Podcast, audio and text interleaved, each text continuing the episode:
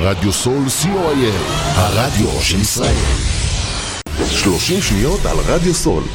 רדיו סול היא תחנת הרדיו האינטרנטית הגדולה בארץ, המשדרת עשרים וארבע שעות ביממה, מונה שלושים ושישה שדרנים, מועברת בשם הוויזואלי. רדיו סול משדר במגוון סגנונות מוזיקה, מגוון גדול של תוכניות, אקטואליה, תרבות, הובאות לייב באופן, מיסטיקה ודרך חיים, יהדות וסקירת אירועים הישר מהשטח. ניתן להאזין לרדיו סול באפליקציית רדיו סול ישראל או באתר האינטרנט רדיו סול נקודה סי או נקודה איי אל. רדיו סול סי או איי אל, הרדיו של ישראל. עמותת קול נותן, המרכז לסיוע חברתי. עמותת קול נותן מסייעת למשפחות נזקקות, חיילים בודדים, נוער, נוער בסיכון, אנשים עם מוגבלויות וצרכים מיוחדים. העמותה מקימה תוכניות סיוע והשרה בתחום התקשורת והמוזיקה ומקרבת בין תרבויות במגזרים השונים. תרומתכם קטנה כגדולה יכולה לסייע לאלפי אנשים.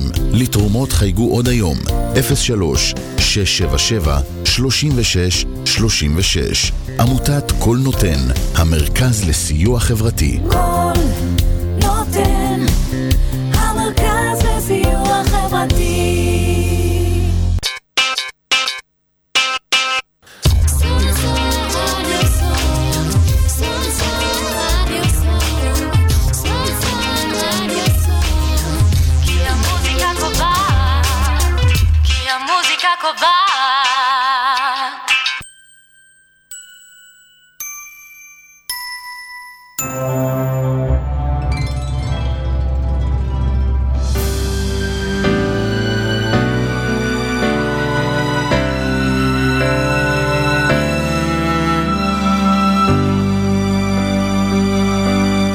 מאזינים לתוכנית לינה פאוז, תוכנית העוסקת בבריאות, רוגע, תשוקה והגשמה של נשים באמצע החיים, בהגשת לינה מרים שלב.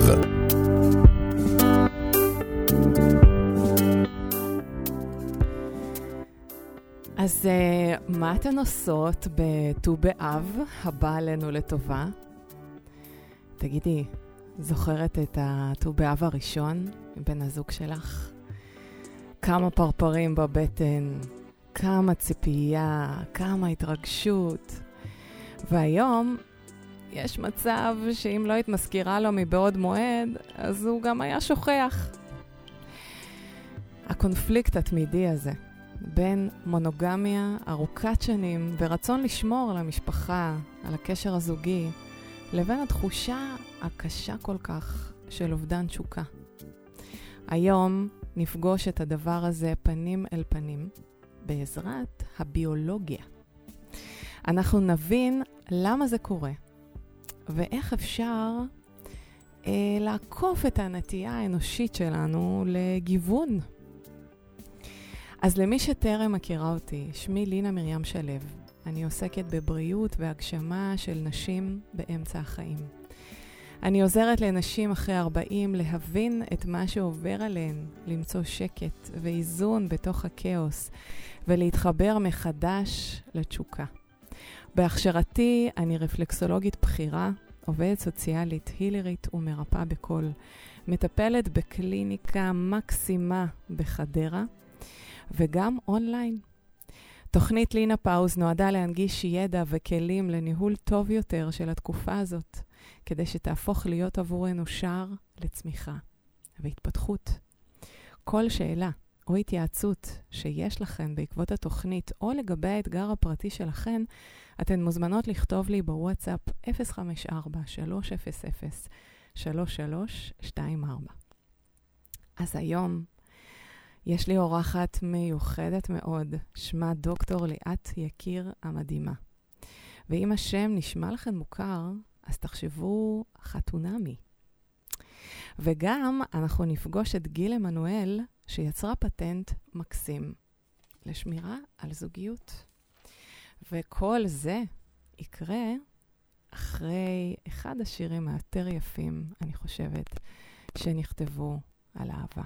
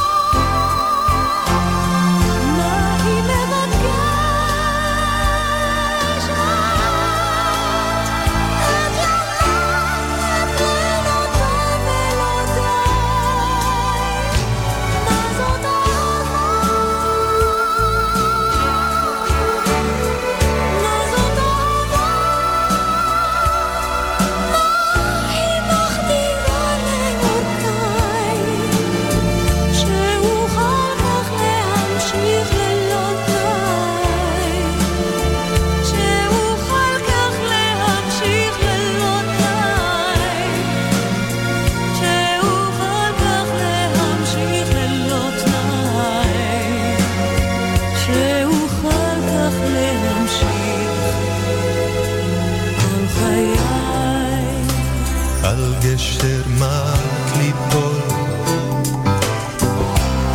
יש מכאן ומכאן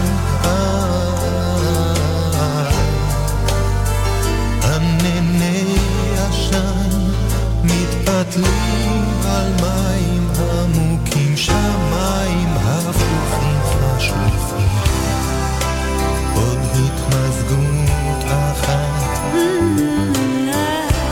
עד יקום לב בלב כאן גופי מותר מבורך לעד לעד מכולם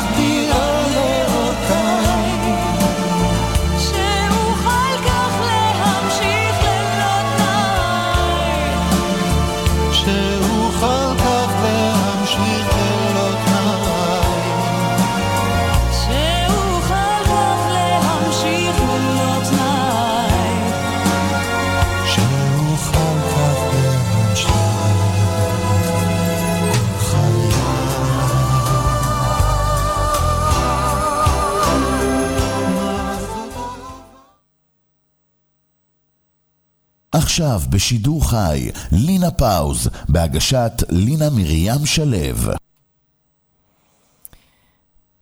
ליאת? כן, היי לינה. אהלן, מה שלומך?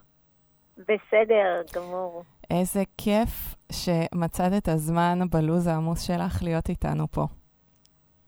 בשמחה. אז תני לי קודם כל להציג אותך למי שעוד לא מכירה. אז דוקטור ליאת היא ביולוגית, מרצה וחוקרת ביולוגיה של הרגשות. בעלה דוקטורט ומאסטר בגנטיקה ובחקר ההורמונים ממכון ויצמן למדע, מחברת הספר קיצור תולדות האהבה בהוצאת קטר, ולשעבר מומחית מחתונמי. אז ליאת, שמעת את השיר, נכון? כן. את אוהבת אותו? מאוד, בטח. מה זאת אהבה? ומה לדעתך? האם זאת אהבה? אז מבחינה ביולוגית שאנחנו מסתכלים על זה, אז אהבה היא בעצם מוגדרת על ידי דברים שקורים לנו בגוף, במוח, הורמונים שמשפיעים עלינו כל הזמן. וההורמון המוביל זה הורמון האהבה, אוקסיטוצין, שהוא בעצם גורם לנו לתחושות של החיבור וההתקשרות. מופרש שאנחנו מסתכלים בעיניים ומחייכים וצוחקים ומתחבקים ומתנשקים, ובזמן יחסי מין זה הורמון האורגזמה, ההורות, ההנקה, הלידה. משפיע עלינו מאוד בכל המסלולים של החיים, ובעצם יוצר את הקשרים החזקים שלנו עם, עם אנשים. אוקיי. העיקרים לנו. אז זה נשמע קצת אחרת, כאילו, מהשיר. את יודעת, בשיר כזה מדברים על המון כאב, והמון כזה שברון לב, וקצוות של תחושות, משהו כזה מאוד סוער. נכון. אז איך זה מסתדר? באהבה הרומנטית, אני פשוט שומעת את עצמי. אה, וואו. בוא נראה, אני לא כל כך יודעת איך מה שאני יכולה לנסות לעשות זה לחייג אלייך שוב פעם. אבל כמה זה בלתי נסבל? לא, זה בסדר, אני אסתדר. אז אני אומרת שבאהבה הזוגית, באמת כל ההורמונים האלה מגיעים לרמה מאוד גבוהה, ויש גם עוד סמים לאהבה. דופמין, ובעצם זה סמים מאוד חזקים. של עונג ושגורמים לנו קצת להשתגע mm. ולהרגיש תחושות מאוד חזקות, גם אבל תחושות של קנאה או רצון לשליטה, גם זה קיים. כן. ממש כמו סם, שאנחנו רוצים עוד ועוד להשיג ממנו, ולא תמיד יש לנו שליטה. כמה הצד השני רוצה, כמה הצד השני, אז באהבה יש הרבה מאוד סטרס והרבה מאוד כאב. זאת אומרת, מצד אחד אנחנו יכולים להגיע להיקשרות מאוד חזקה, ויחד איתה מגיע גם חוסר ודאות וחוסר שליטה, שמכניס אותנו למצבים רגשיים. ואנשים באופן עקרוני שגם בכלל יש קושי יותר בביסות של הרגשות וזקוקים יותר לשליטה, mm-hmm. ובמצבים של התאהבות ממש אפשר קצת לאבד את זה. קצת, יש כאלה ש... גם תלוי במצב הפסיכולוגי של כל אחד מאיתנו.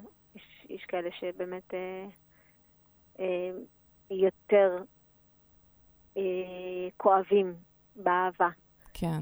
אה, או זה גם תלוי במפגש שלנו עם אנשים מסוימים. יש אנשים מסוימים שיותר אה, יגרמו לנו לסערת אה, רגשות וסערת חושים, אה, ועם אנשים אחרים זה יקרה לנו פחות.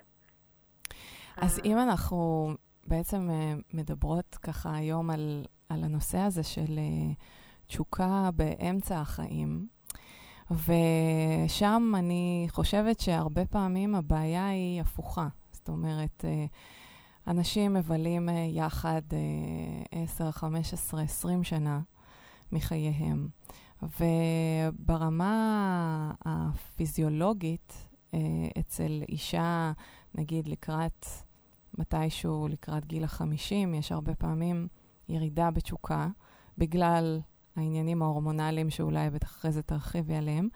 ומצד שני, אה, יחד עם זה, בצורה מאוד אה, לא הוגנת, יש גם שחיקה בזוגיות. יש, אז אה, דווקא אני אולי ארגיש איתו מאוד בנוח, ואני מרגישה שזה ה... ה הגב שלי והחבר אולי הכי טוב שלי, זה במקרים טובים, כן? אבל אה, כבר זהו, אין כבר את הפשן הזה שהיה. ואנחנו כולנו, במיוחד בתרבות שלנו, מאוד כרוכים אחרי הפשן הזה, מאוד רוצים אותו.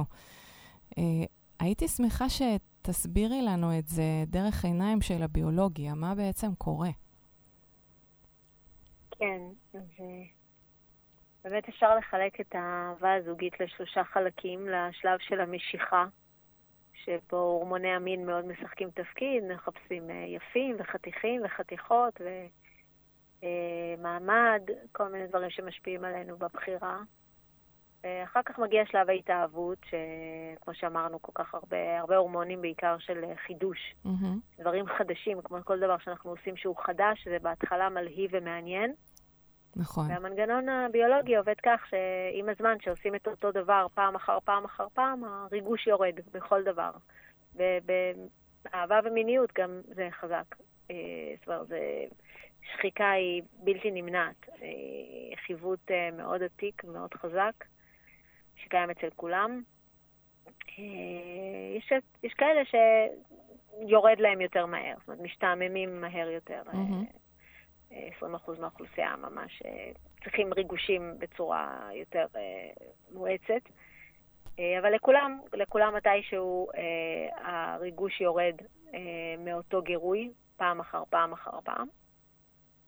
מצד שני, השלב השלישי, אם מגיעים אליו, אם צולחים את השלב, את הירידה של ההתאהבות, שבעצם התאהבות, שלב ההתאהבות הוא בין שש שעות לש, לשנתיים. של רוב האנשים שנה. ואז בעצם השלב האחרון של האהבה זה ההתקשרות, שאין בו כבר זיקוקים ופרפרים בבטן. הפרפרים בבטן זה סרוטונין, זה ממש חומר חזק שגורם לתחושות האלה של התרגשות בבטן. רגע, רגע, וואי, הלכתי לאיבוד עם ההורמונים. אז יש את הדופמין, יש את האוקסיטוצין ויש את הסירוטונין. וסירוטונין. אוקיי. זה הורמון השמחה והמצב רוח. שבאיזה שלב הוא מופרש בעצם הסירוטונין? הם שלושתם באים ביחד. אה, אוקיי. והם גבוהים מאוד בשלב של ההתלהבות. אדרנלין גם משפיע שם. זאת אומרת, ההתלהבות, ההתרגשות, התקשר, לא התקשר, ההתחלה. כן, כל הפרפרים כן. של ההתחלה. כן. זה ההורמונים האלה, שהם יותר אישיים. זאת אומרת, אני מתאהבת בהתאהבות. לאו דווקא בבן אדם. השלב האחרון, אחרי שיורד ה... שהפרפרים עפים, זה שלב ההתקשרות שהוא הכי קשה לצלוח אותו. כי התשוקה יורדת, וכמו שאמרת, באמת קצת התרבות שלנו מאדירה את השלב הכי קצר, שזה בעצם שלב ההתאהבות mm-hmm. של הכיף והריגושים והכל. אז אנחנו מצפים, חושבים שבעצם זה צריך להיות ככה. אבל שלב ההתקשרות הוא יותר באמת מאופיין על ידי הורמון אהבה, כמו במשפחה. באיזשהו גיל הילדים כבר לא מרגשים אותנו, אבל הם חלק בלתי נפרד, משפחה היא חלק בלתי נפרד מהעוגנים הרגשיים שלנו בחיים. כן. קשרים חזקים, קשרים שאנחנו יכולים לסמוך אחד על השני, חברות טובה. אז זה השלב בעצם שהוא מאפיין את רוב חיי אהבה. אז בעצם את אומרת שאפשר לוותר כזה על הסיפור הזה של ה... אני לא יודעת אם זה מה שאת אומרת, אבל כאילו אפשר מדברייך לחשוב שאולי אפשר לוותר עלה, זה תשוקה, למי צריך את התשוקה הזאת? זה, האם יש את ההתקשרות וזה, אז סבבה, לא? כן. אז אני אומרת, זה מחיר שאנחנו משלמים. בשביל התקשרות אנחנו משלמים מחיר. זאת אומרת, ברור ש... מישהו חדש שנכיר אה, בעבודה או בפאב אה, יגרום לנו עכשיו לפרפרים בבטן. הש... השאלה שאנחנו מתמודדים איתה, אה, באמת, אה, האם זה שווה את זה, נכון? זאת אומרת, לוותר על ההתקשרות, החברות, הבית שבנינו, אה, עבור הריגושים. את בכלל אומרת שמונוגמיה... כולם מתמודדים. נכון. את בכלל אומרת שמונוגמיה זה לא משהו שהוא, שהוא אופייני כל כך אה, לבני אדם בעצם, זה המצאה... לא רק לבני אדם, זה לא האסטרטגיה היציבה אה, בטבע. אוקיי. מבחינת הפרור ורבו, מבחינת הגנים שמתכנתים אותנו, זה mm-hmm. לא האסטרטגיה הטובה ביותר. נכון. טובה ביותר זה לגוון, כמה שיותר לייצר גיוון גנטי בזמן שאתה חי, שאת חיה. זה מה שהטבע דוחף אותנו, במרכאות. מצד שני, אנחנו לא רק מכונת גנים, אנחנו, יש לנו גם את המוח המאוד מורכב שלנו, שזקוק גם לשבת עם מישהו ולדבר איתו, ו- ולהתאמך, ומישהו שיכיר אותנו לעומק. לא נצטרך כל פעם מחדש להמציא את עצמנו, נכון? אנחנו רוצים מקשרות עמוקה. כן. ואז מחיר, כשאנחנו משחקים, עכשיו אני, אני לא חושבת שצריך לוותר לגמרי על התשוקה, כן? אלא מה? בעצם מה, מה כן מומלץ לעשות? נגיד, אני עכשיו אישה בת חמישים, אז לא רק ש... כן. אה, אני חובה אה, ירידה בהורמון האסטרוגן שמוריד לי את התשוקה, גם אה, אני כבר עשרים שנה עם הבן זוג שלי, והוא חמוד, אבל, אה, אבל זהו, אין נכון. לי, אז מה עושים? ההיקף של זה הוא עצום, רק קודם כל, ש... שכל אחת תרגיש בסדר. מה זאת אומרת? זאת אומרת שזה מאוד אופייני, זה קורה... כן, זה לא היוצא דופן, כן. זה הרוב. Uh-huh. כי, עוד פעם, זה ממש משחק של הורמונים על המוח. גם built in, גם באהבה צעירה, mm-hmm. בראשית האהבה הראשונה, זה יורד מתישהו. נכון. בגלל האפקט הזה, זה נקרא אפקט קוליג' mm-hmm. אפקט רוויה מינית, mm-hmm. וגם על זה נוסיף את גיל המעבר. כן. שלא מועיל לנו כאן. אסטרוגן יורד, יחד איתו יורד סרוטונין, יחד איתו יורדים כל מיני הורמונים שאחראים על החשק, mm-hmm. טסטוסטרון, והם אחראים על החשק שלנו. אז עכשיו אנחנו, יש לנו קצת פחות חשק, וגירוי מוכר, אוקיי? כאילו זה כל הסיבות להיכשל. ממש. שילוב קטלני, לנשים בייחוד, כי הדחף המיני של נשים הוא יותר תגובתי. הדחף המיני של גברים הוא ספונטני. מה זה אומר? זאת אומרת, דחף מיני ספונטני, עוד פעם, זה מערכת שונה, מערכת הזכרית והנקבית. באיבר מינו של גבר נמצאים בכל רגע נתון, שלוש מאות ושישים מיליון תאי זרע מוכנים לשיגור בכל רגע. קטלני. רמת הטסטוסטרון גבוהה יותר. כן. וגבר בעצם כל שלושה ימים יש דחף ממש לשחרר, לחדש מלאי. Mm-hmm. אצל אישה זה מערכת הרבה יותר מורכבת, מושפעת, הביוץ לא קשור אצלנו לאורגזמה, אנחנו לא משחררות ביציות באורגזמה, mm-hmm. זה בכלל לא אותה מערכת. ולכן החשק המיני שלנו בעצם לא מופעל על ידי כמות הביציות שאנחנו מייצרים וצריך לשחרר אותם. זה מערכת כן. אחרת. Mm-hmm. והיא הרבה יותר מושפעת, באמת, אנחנו הרבה יותר חושבות על מין, רוצות מין בזמן הביוט, באזור הביוט, אחרי המחזור בעצם. הרבה, הרבה מושפע מאוסטרוגן, כמובן. גם לנו יש שיחום. אנחנו מסתירות אותו, ובעצם הוא לא, הוא לא כמו אצל בעלי חיים, אבל עדיין מושפע מאסטרוגן.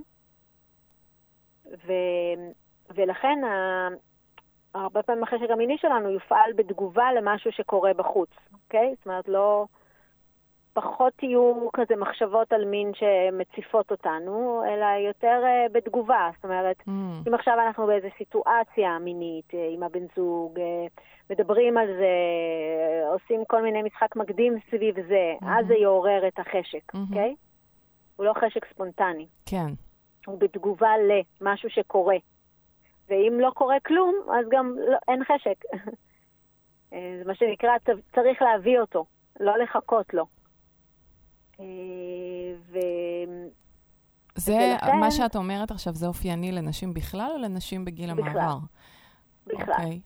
אני דווקא בכלל, מכירה... בוא לא נשכח שאישה שיש לה ילדים בבית גם, uh-huh. זאת אומרת, יש את השלב שלפני כן, גיל המעבר כן, של... כן, שיש ילדים קטנים. כולן, אבל שנשים שכן יש להם ילדים, uh-huh.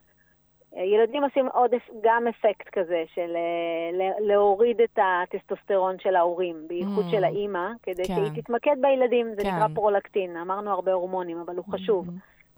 הוא מדכא דחף מיני. זאת אומרת, אז גם אם, אני לא בגיל המעבר, אבל אני עם ילדים קטנים בבית, אני גם מחווה תחושות של, זה הדבר האחרון שיעניין אותי כרגע. שוב, כן. אין אישה דומה לאישה, נכון. ואין גבר דומה לגבר, אבל בממוצע.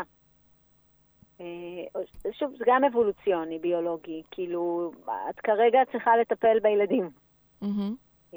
ולא לחשוב עכשיו על זכרים, בוא נאמר. אבל באופן עקרוני, נשים באופן כללי, הדחף המיני הוא תגובתי יותר.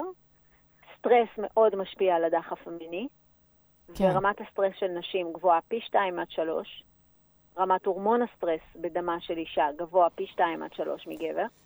זה מאוד מאוד מאוד מאוד מקשה על כל הסיפור. אז מה את אומרת שכאילו, את יודעת, יש נגיד הרבה זוגות ש... מה זה הרבה? לא יודעת, באיזשהו אחוז, שמחליטים אה, לפתוח את הסיפור הזה. זאת אומרת, אה, אני בתור אישה, נגיד, אה, שעכשיו קצת אה, נשחקתי, אם אני יוצאת החוצה, אז יש שם גירוי יותר חזק, ואז זה קצת מעלה כן. לי את כל, ה, את כל התחושה של התשוקה. אבל אז אני חוזרת הביתה לגבר שהוא מוכר לי, ויש לי קשר טוב איתו. זה יכול להיות, אה, לדעתך, פתרון טוב?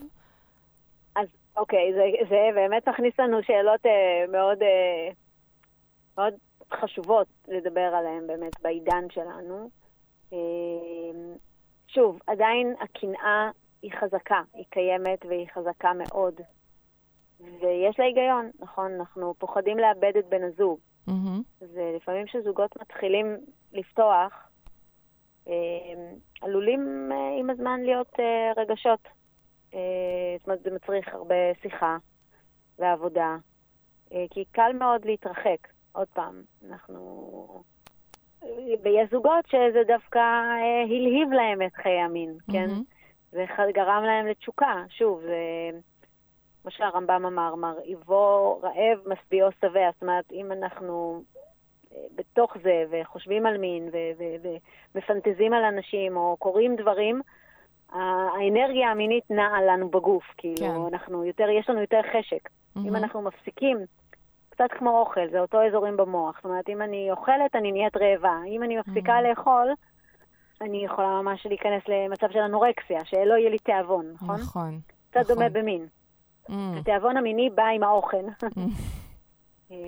אז יש זוגות שזה מחיה להם את חיי האהבה. יש זוגות שזה גמר אותם, כן? כן. רגשית. אנחנו, שוב, יצור מאוד מורכב. זאת אומרת שזה מין מחיר כזה שאנשים אמורים לקחת בחשבון, שיכול להיות שחוץ מהאפקט הקולג' שאולי דווקא יפחת, יהיה אפקט אחר, שאולי יותר יוביל אותם לרבנות בסוף. זאת אומרת שהקשר עלול להתנתק שוב, אם עושים את זה בצורה חכמה. גם יש עוד דרכים, אני חושבת ש... בוא נדבר על עוד דרכים. אני בכלל בדעה שנשים צריכות לקחת את הגברים לאיזשהו מסע, מסע מיני, חדש. כי שנים, על גבי שנים, על גבי שנים, מאות שנים, דוקאה מיניות אנושית. נכון. ואנחנו גם דיכנו את עצמנו, כן? לא מדברות על זה, לא, לא, לא אומרות בדיוק מה אנחנו רוצות, איך אנחנו צריכות, מה טוב לנו, איך טוב לנו. לא יודעות עם עצמנו לפעמים. מאוד שיפוטיות כלפי עצמנו. כן. מחקר שנעשה על נשים בגילאי שש, ילדות שש עד שמונים ושש, שני אחוז חושבות שהן יפות. זאת אומרת, אנחנו ממש ממש זקוקות להעצמה מינית. כן. כי אם אני לא חושבת שאני יפה ומינית וסקסית, אז, אז, אז עם עצמי האנרגיה הזאת בויה. ואז אני מרצה, כן? הופכת למרצה. אני יכולה שנים לרצות. כן. אז באמת נגיד כי... יש את האנשים האלה שאומרות, הרבה פעמים אני שומעת את זה, עצוב לי נורא לשמוע, אבל אולי זה שיפוטי מצידי, שנשים אומרות, תשמעי, הוא מאוד מאוד רוצה, ואני רוצה לשמור על הזוגיות שלי, ואני מפחדת שהוא יעזוב, אז אני עושה, כי בסדר, זה חלק מההסכם, כאילו. מה את אומרת על זה למשל? זה קיים מאוד, זה חזק מאוד, ומה שקורה... אם משהו לוקחים אותו ממני, כאילו, אם אני מרג... אם, אם הפעילות הזאת הופכת להיות משהו שמישהו מצפה ממני, דורש ממני, mm-hmm. אז דעת, לא, אפילו לא בצורה אגרסיבית, כן. אלא פשוט זה חלק ממשהו שאני כן. צריכה לספק. כן. אז עוד יותר החשק שלי יורד לזה, כי זה משהו שלוקחים לי, זה משהו שאנחנו משתוקקים ורוצים, זה משהו שבא מאיתנו, כן, מוטיבציה פנימית. אז זה עוד יותר מדכא. זאת אומרת, זה כל, זה, שוב אנחנו נכנסים לספירלה הזאת של, גם הדחף שלי הוא תגובתי, וגם אני יותר מרצה, זאת אומרת, יותר מופעלת על ידי מה הצד השני צריך. Mm-hmm. אז אני בכלל מתנתקת מעצמי. כן. זה קורה להרבה נשים. נכון. מה הצרכים שלי, מה אני רוצה, מה אני עוברת, מה חשוב לי, איך אני נכנסת לגירוי מיני. אני פשוט עושה לזה וי, כאילו, זה עוד משהו שצריך... בשביל בית יציב, כמו שריציתי את הילדים וכמו שריציתי את ההורים שלי ואת המשפחה שלי כל הזמן. נשים מרצות פי חמש מגברים את הסביבה. אולי זה קשור לכפול שתיים. אולי זה קשור לכפול שתיים הורמון סטרס. נכון, בדיוק. בדיוק, וזה האוקסיטוצין גם הגבוה אצלנו, ששם את הצרכים של האחר לפני הצרכים שלנו. אבל אומרים שבגיל המעבר זה מתהפך, לא? אנחנו צריכות לקחת את הגבר. כן. כן. למסע, uh-huh. כי הוא עושה מה שאת, זאת אומרת, בסופו של דבר נוצר חוזה כזה, שכנראה ככה זה אצל כולם, וככה זה צריך להיות, ודעת, גברים גם לא over-analyzing, הם פחות נכון. uh, חושבים על דברים ומנתחים אותם. Mm-hmm. הם נכנסים לאיזשהו שגרה, וזה השגרה שלנו. במין יש שגרה, שזה משהו שעוד יותר מוריד את האירוטיקה, כי כבר יודעים איך יקרה, מתי יקרה, למה יקרה, והוא מצפה לזה ואת מצפה לזה, וכולם יודעים איך זה ייגמר, וזהו. נכון. זה זוועת עולם בעיניי. זהו, שגרה גומרת את האירוטיקה. עכשיו, אבל כאילו קל מאוד פשוט לייצר את ההסכם הלא כתוב הזה בינינו. בגלל זה שאני חושבת שאנחנו נשים צריכות לשרוף את ההסכמים הישנים, וקודם כל להתחבר לעצמנו, גם לאהוב את הגוף שלנו, לאהוב את מי שאנחנו, כי גם אנחנו מאוד מושפעות מהתרבות, מהפרסומות והכל, שאתה צריכה ניתוח לפה וניתוח לשם, ואת לא מספיק ואת לא מספיק, ויש לך כמת ויש לך, וואו, כאילו, אנחנו הולכות לאיבוד בים של סטרס ודיכוי עצמי, סביב המראה שלנו, ובכלל, מה זה, מה זה אישה מינית? כאילו, מה, אם אני יכולה, עם המשקל שלי או הזה שלי, אני... ואנחנו לא, וזה לא שם, כאילו, איש, הנשיות שלנו זה דבר הכי מדהים שיש. לא, בכלל לא חשוב למראה. אנרגיה מטורפת יש בכל אישה, בכל אישה, מן הסתם. זה, אז אני אומרת, זה, קודם כל, אנחנו כאילו מצפות שמישהו ייקח אותנו למסע, אבל אף אחד לא ייקח אותנו, זה רק אנחנו את עצמנו. כי החומרים שמופרשים במין, במין שוב, שאת שותפה לזה, ואת חלק מזה, ואת רוצה את זה, ואת זה אנרגיה כל כך מחיה ומעלה את הדימוי העצמי. כאילו נשים שפעילות מינית, הדימוי שלהן את עצמן הוא הרבה יותר גבוה. כן. הן פחות מדוכדכות גם, פחות תסמינים של גיל המעבר. הרבה מחקרים שנעשו שוב עם צעצועי מין, כאילו זה, זאת אומרת, פעילות מינית שמוגדרת גם על ידי שימוש בצעצועי מין. כן, זאת אומרת, לא בהכרח עם בן זוג. כן, לא בהכרח עם בן זוג. זאת אומרת, כמה את מינית בחיים שלך, כן? כאילו, עד כמה את... באורגזמה מופרשים המון חומרים במוח, שהם מאוד טובים לדימוי העצמי שלנו, למצב רוח שלנו, כל ההורמונים שאמרנו קודם, סרוטונין, דופמין, הם מופרשים באורגזמה, ושאנחנו מפנטזים על משהו, כאילו, בזמן אוננות, שבעים אחוז מהנוירונים שפועלים באקט, פועלים ב- ב- בדמיון. אז, אז ההשפעה על המוח היא עצומה. זה מין, זה נשמע לי כמו מעגל כזה, כמו שנגיד עם הספורט, שאין לנו כוח, גיל מעבר גם מוריד אנרגיה, אז אין לנו כוח לספורט, אבל אם אנחנו לא נוציא את עצמנו, כאילו נדחוף את עצמנו קצת, אז, אז זה, זה מין הולך ומדרדר, ולעומת זאת, אם כן נעשה, אז זה נותן לנו את החיוניות הזאת, שזה נשמע לי אותו, בעצם אותו דבר. זאת אומרת, את אומרת, קחי יוזמה. קחי יוזמה. בדיוק. ולקחת גם את עצמך ואותו, את יודעת, ללמידה, אני מאוד אוהבת את עולם הטנטרה. שנים דיכאו את המיניות של גברים ונשים, זאת אומרת, היה, היה אינטרס לזה, כאילו, מבחינת החברה, לא יודעת, יודעת, מי ששלט בנו. שבני אדם לא יהיו מיניים, שזה עושה בעיות המיניות לחברה. אז אנחנו צריכות להשתחרר, ואני חושב שהטנטרה למשל מאוד עוזרת להבין שמין זה לא מהאיברים, זה מהמוח, הכל מהמוח. והצורך בחיבור רגשי, מדיטציה, מבט בעיניים, שבוע, שבוע רק לגעת בעיניים, בסדר? נגיד לזוג.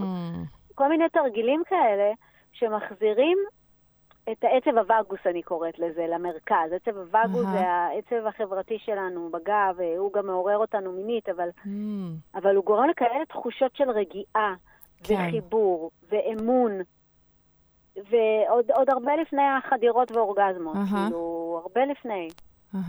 וזה בעצם... זוגות צריכים את זה. וזה בעצם אולי במידה רבה יכול להיות התחליף להחליף בני זוג, או למי שזה לא מתאים, הרי זה לא, באמת לא מתאים לכולם לפתוח את הקשר, וזה בעצם יכול לקחת אותם, את הזוג הזה, למסע, למקום, כמו שאת אומרת, מאוד אחר ממה שהם התרגלו, ועצם האחר הזה כבר יהיה...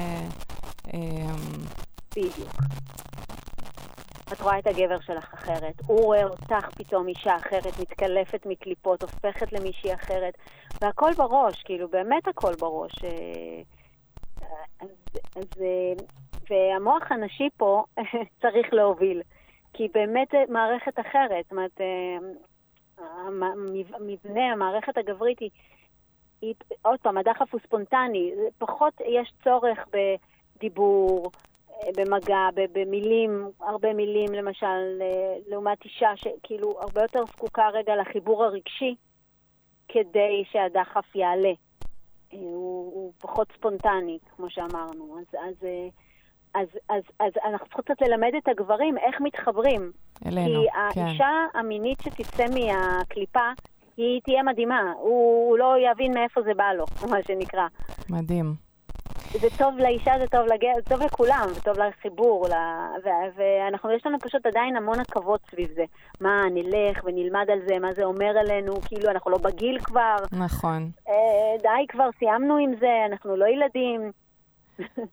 אוקיי. ודווקא אפילו הפתיחה של המערכת יחסים כאילו הרבה יותר קלה. נכון. כל אחד הולך עושה מה שהוא רוצה וזהו. נכון. וזה לא מחבר אותנו.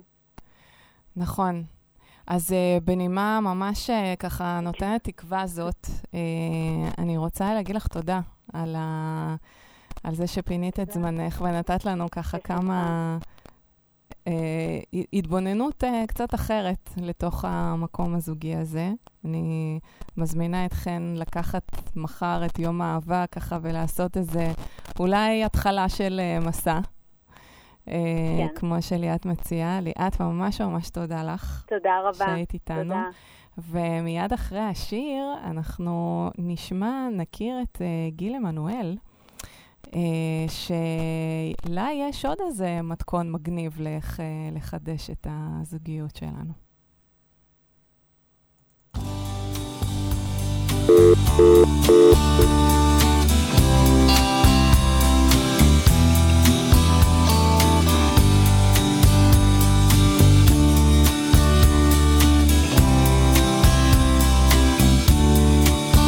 אותך חיפשתי כל ימיי, אהבתי היחידה, את התשוקה שבשפתיי, המבינה והיודעת, ואת הלחם והיין והמלח, ואני עדיין מחכה לך, אהובתי הראשונה, בקיץ לך לים פרחה לך גם השנייה, אחרי שנה יצאה מתוך ליבי הלכה לך, רק את נשארת בתוך תוכי כאבי סלע, ואני, אני עדיין מחכה לך, בואי יפתי המופלא והרחוקה, אני לוחש געגועי, האם גם את לי מחכה, האם גם את לי מחכה, האם גם את לי את מחכה, נדמה לי כי עברת ברחוב ואנוכי כבר אב לילד, אביב ירוק הפך צהוב, ושן הזמן אותי אוכלת, ומה נותר לי מפרייך, לא גם לא פלח, ואני, אני עדיין מחכה לך, יפתי המופלא והרחוקה, אני לוחש געגוע, האם גם את לי מחכה, האם גם את לי מחכה,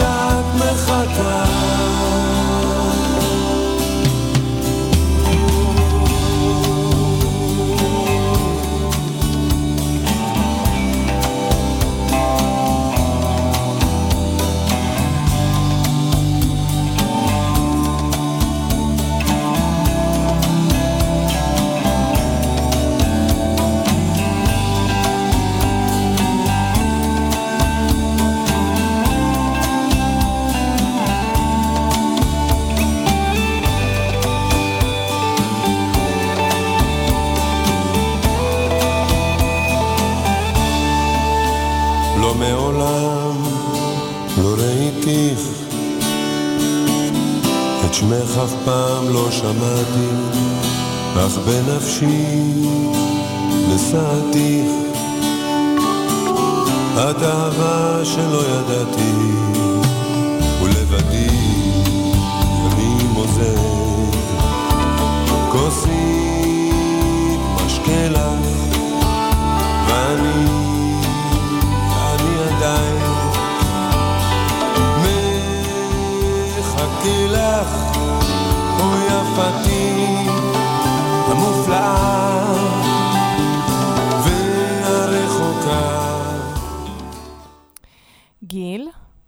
כן. אהלן. אהלן. מה שלומך, יקרה?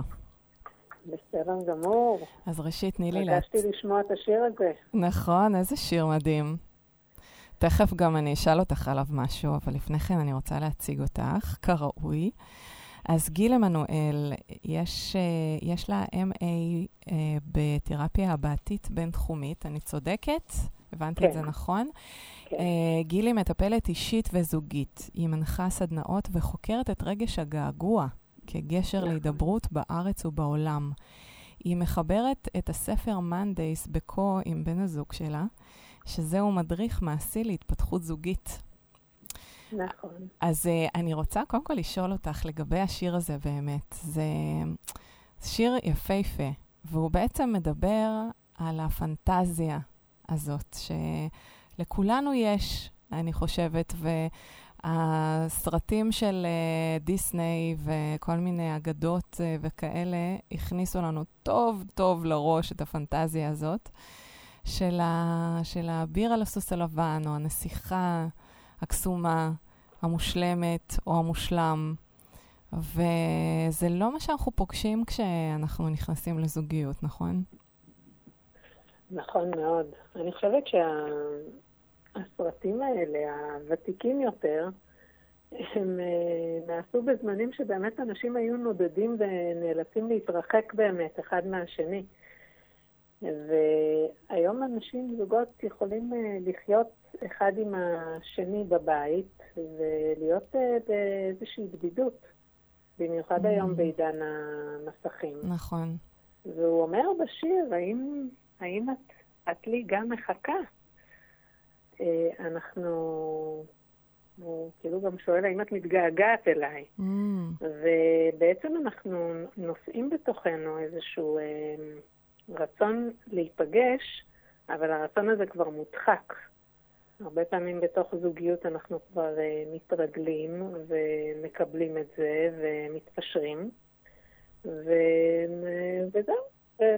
כבר לא, לא מתאמצים, מקבלים את זה, מבינים שזה חלק מהחיים. ואז אנחנו מתגעגעים, בעצם את אומרת, לדבר הזה שפעם היה. כן, אני חושבת שלה, למשהו שהיה בהתחלה, כי בעצם כשאת מכירה, בהתחלה כשאת יוצאת ומכירה גבר, כשגבר מכיר אישה, אז זה עולם, עולם גדול ומופלא לגלות. נכון. ו, ובאיזשהו שלב, כשמגיע השלב של הילדים, ושהמצב של זה איזושהי שגרה, אין לך כבר, אין לך זמן לגלות, ואתה עסוק ב... ובמיוחד כשאין קהילה תומכת מסביב, או כשאין הורים שיכולים לעזור, או משפחה גרעינית מורחבת, זה נהיה נהיה מאוד מאוד קשה. ולבני הזוג אין מאיפה בעצם להיטען. נכון. וכל אחד בעצם בא בבקשות ובדרישות מהצד השני, ומתחיל להיווצר איזשהו מרמור. ובגלל זה הרבה זוגות אחרי אה, ילד בן שנה, שנתיים, הרבה פעמים לא מצליחים להחזיק מעמד ומתגרשים. אז מה הפתרון שאתם אה, מצאתם? מה זה Mondays בעצם? אז Mondays זה באמת מדריך מעשי של, של להטמעה של הרגל חדש וחיובי. Mm-hmm. זה מפגש שבועי קבוע כזה עם טוויסט, שיש לו שלושה עקרונות. כשאני הכרתי בעצם את רועי, אחרי חודש וחצי, וזה היה חודש וחצי שהיינו בשיחות אינסופיות אחד עם השני, ובמהלך החודש וחצי הזה גם uh, שמתי לב שהוא uh, רואה המון המון המון משחקי ספורט, ואנחנו לא מצליחים להיפגש הרבה. Mm-hmm. ואז הוא יום אחד בא ושאל אותי, רוצה לעשות Mondays? שאלתי אותו מה זה? ואז הוא הסביר לי, זה ערב קבוע בשבוע, שבו פעם בשבוע אני אחראי על ההפקה של הערב, אני מכין לך uh, ארוחה שהיא הפתעה, ואת האורחת, אנחנו בעיקרון הראשון פה בעצם זה שאנחנו בנוכחות מלאה, זה קורה בבית. Okay. בבית קפה או במסעדה או בים יכולים להיות כל מיני הסחות דעת. Mm. מלצר, מישהו שעובר, אטרקציה אחרת. כן. זה אגב לא במקום יציאה החוצה, כן? Mm. זה משהו שקורה באופן קבוע בבית. כן. חסכוני גם. העיקרון הראשון הוא נוכחות מלאה. אוקיי. okay. העיקרון השני זה קבלה ונתינה. כלומר, אני מעניק לך ארוחה, אני מכין לך ארוחה, את לא יודעת מה היא, אז יש פה אלמנט של הפתעה. Mm-hmm. אחר כך אני אחבר את זה להורמונים שדוקטור ליאס יקיר. כן, אהה. והעיקרון השלישי זה... רגע, אני חוזרת לעיקרון השני של הקבלה ונתינה, אז אני בנתינה מוחלטת, אני מכין לך את הארוחה ואת מקבלת. כן. והעיקרון הזה הוא לא מובן מאליו בכלל, כי לא תמיד קל לנו לקבל ולא תמיד גם קל לנו לתת. נכון. וגם הרבה פעמים יש התקבעות, זאת אומרת שאחד תמיד יותר נותן והשני תמיד יותר מקבל, ופה אפשר לשבור את זה בעצם. אז גם בליווי שאנחנו עושים וגם בספר שכתבנו, אנחנו מדברים על הנושא של הגמישות, על הנושא של הלא לרצות. כלומר, זה בסדר אגב שאם אין לך כוח לבשל, אתה תזמין טייק אווי, אבל אתה תגיש את הארוחה בצורה יפה. Mm. ו, וזה בסדר גמור ששבוע אחרי היא תכין לך סנדוויץ' פשוט. Mm. כלומר, כל אחד נותן ממה שהוא יכול באותו רגע. אנחנו כן. לא מרצים, אנחנו לא מתאמצים, אנחנו צריכים שזה יבוא לנו בכיף. Mm-hmm. ואם לא כיף לנו באותו רגע, ומה שאנחנו יכולים לתת זה את זה, זה מה שאנחנו נותנים, mm-hmm. וזה בסדר. יש מקום להכל. אז לקבל ולתת זה, זה, זה עולם ומלואו. זה עיקרון, זה הבידול שלנו גם ב, לעומת מה שיש היום בשוק סביב הנושא של הדייטים הזוגיים. Mm-hmm. והעיקרון השלישי זה בעצם חדוות הגילוי. אנחנו מגלים משהו חדש על עצמנו, על בן הזוג, וכל הזמן יש מה לגלות. ואנחנו כל הזמן משתנים. Mm-hmm. ויש פה בעצם... כשהוא סיפר לי את זה, אני כזה התפלאתי, שזה בא מגבר, ואיך אני בכלל לא חשבתי על זה, נתן לי אישה. והתחלנו לעשות את זה, ואמרתי לו, אולי גם נתלבש יפה. כאילו לקראת הערב, את יודעת, זה החזיק מעמד ההתלבשות היפה, אולי שני דייטים, אחר כך חזרנו לבגדים ביתיים, אבל לפחות בגדים ביתיים, את יודעת, אחרי מקלחת, כי רצינו להרגיש בבית. אתה בא בעצם... להביא את עצמך ולהיות אתה. Mm-hmm. וההורמון הדופמין פה נכנס לפעולה מעצם זה שיש לך מטרה, אתה מתכנן את הארוחה. Mm-hmm. האם היא תאהב את הארוחה? יש את ההתרגשות גם אחרי שאת מרימה את הקלוש, יש לנו קלוש כזה, כיסוי כזה כסוף לארוחה, כמו שפים, כמו במסעדות שף. אה, וואי, איזה מגניב כן, זה. אז זה כן. אפקט ההפתעה. ממש. תקשיבי, זה ממש, זה כזה פשוט, וזה כל כך מגניב. לגמרי. ובאיזשהו שלב שאלתי אותו בחשדנות, למה יום שני? למה מנדין? אז מה הוא עונה לי? זה היום שיש פחות משחקי ספורט חשובים. ורציתי לרכז את הפררם לערב אחד. אז ככה סלחתי לו. ובאמת הוא הביא שדרוג ענק לחיים שלנו, mm-hmm. כי בעצם זה, מהר מאוד נכנסנו להיריון, זה קצת כמו זוגות דתיים, אני חושבת. Mm-hmm. בגיל שלושים וארבע אתה לא מושך יותר מדי זמן. כן. ו, ובעצם זה, זה יצר לנו את כל הנכסים הרגשיים לנסים. לתחילת הדרך. כלומר, זה, זה המפגשים האלה פיצו על זה שלא הכרנו שנים לפני כן. כן. ו- והיה לנו מפגש כל כך מרגש כשהייתי בהיריון על פחדים לקראת הלידה. פשוט מפגש כל כך מרגש שהוא עשה, מה, מה את פוחדת, מה יש לך שליטה, היינו ערוכים לזה.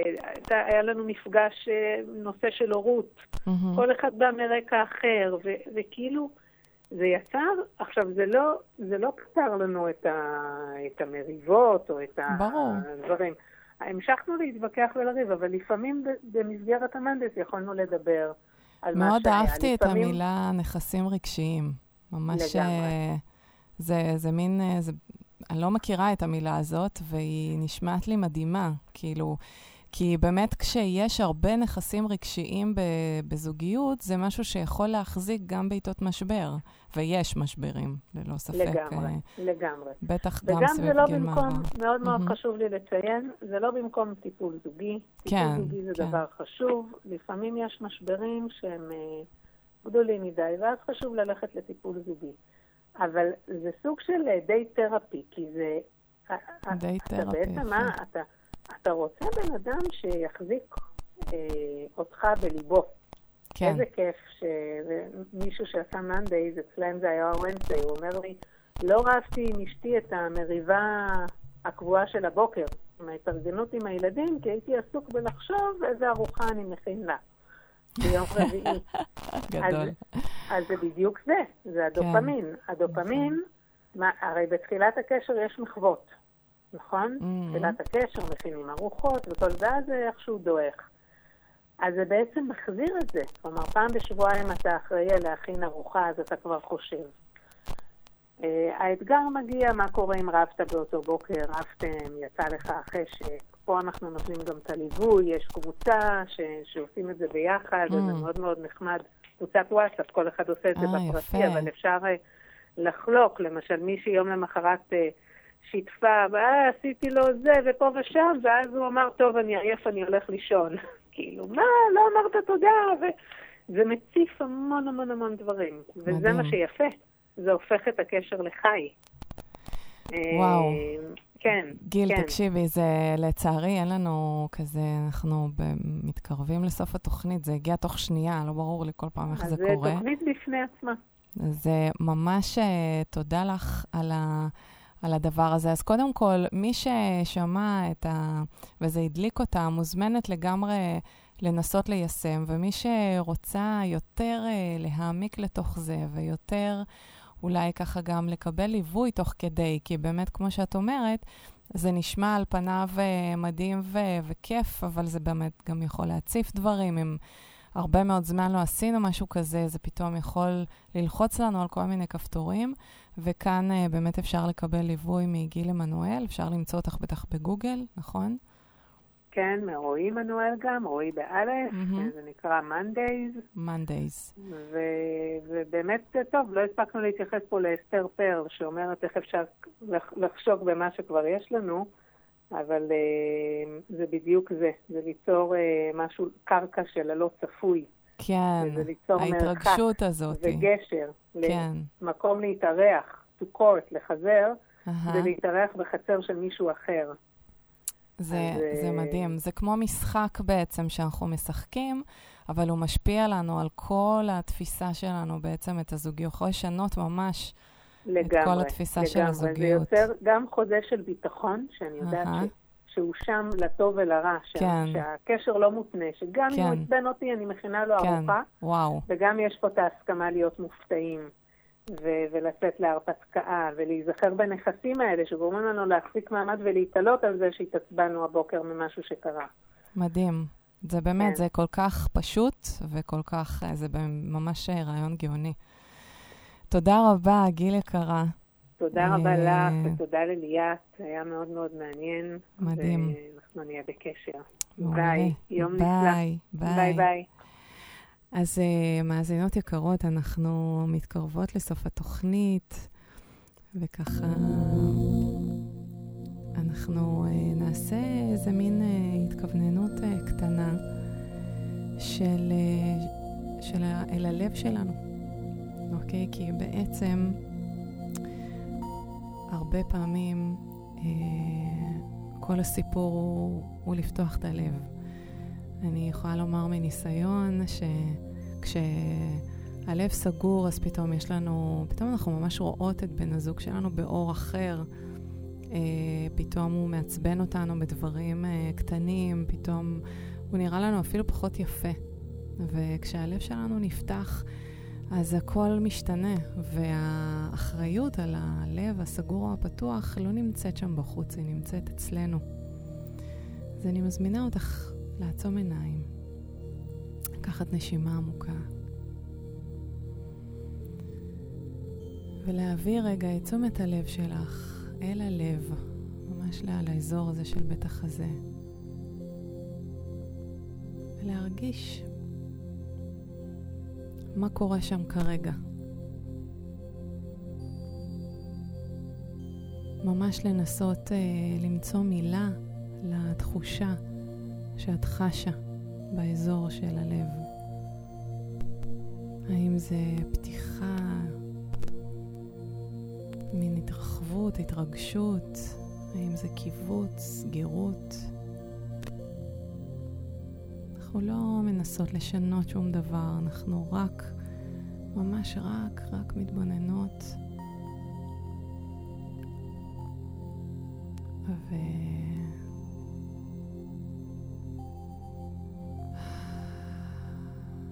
וחוות את מה שיש.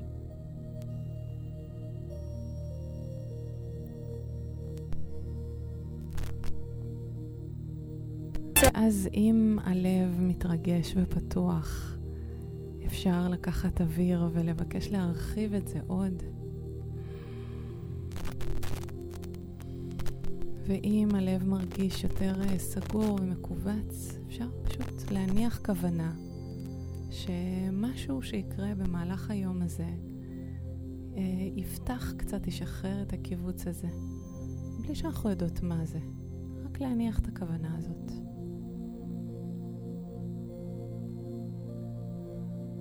ואנחנו נסיים עם שיר מקסים של דני סנדרסון, "לא יפריד דבר בינינו לעד", ואני מאחלת לכן יום אהבה ש יפתח לכן את הלב וירגש את הזוגיות שלכן, בין אם היא חדשה או בין אם היא ותיקה, ממש ייקח אותה מחדש.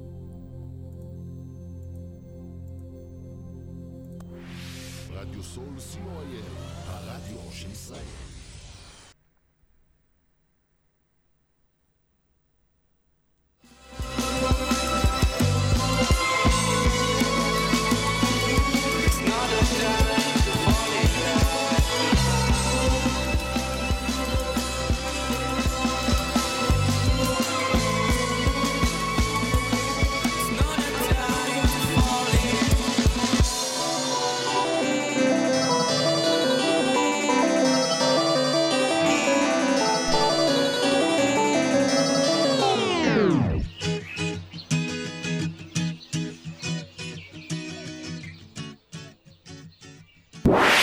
רדיו סול סי או איי, הרדיו של ישראל.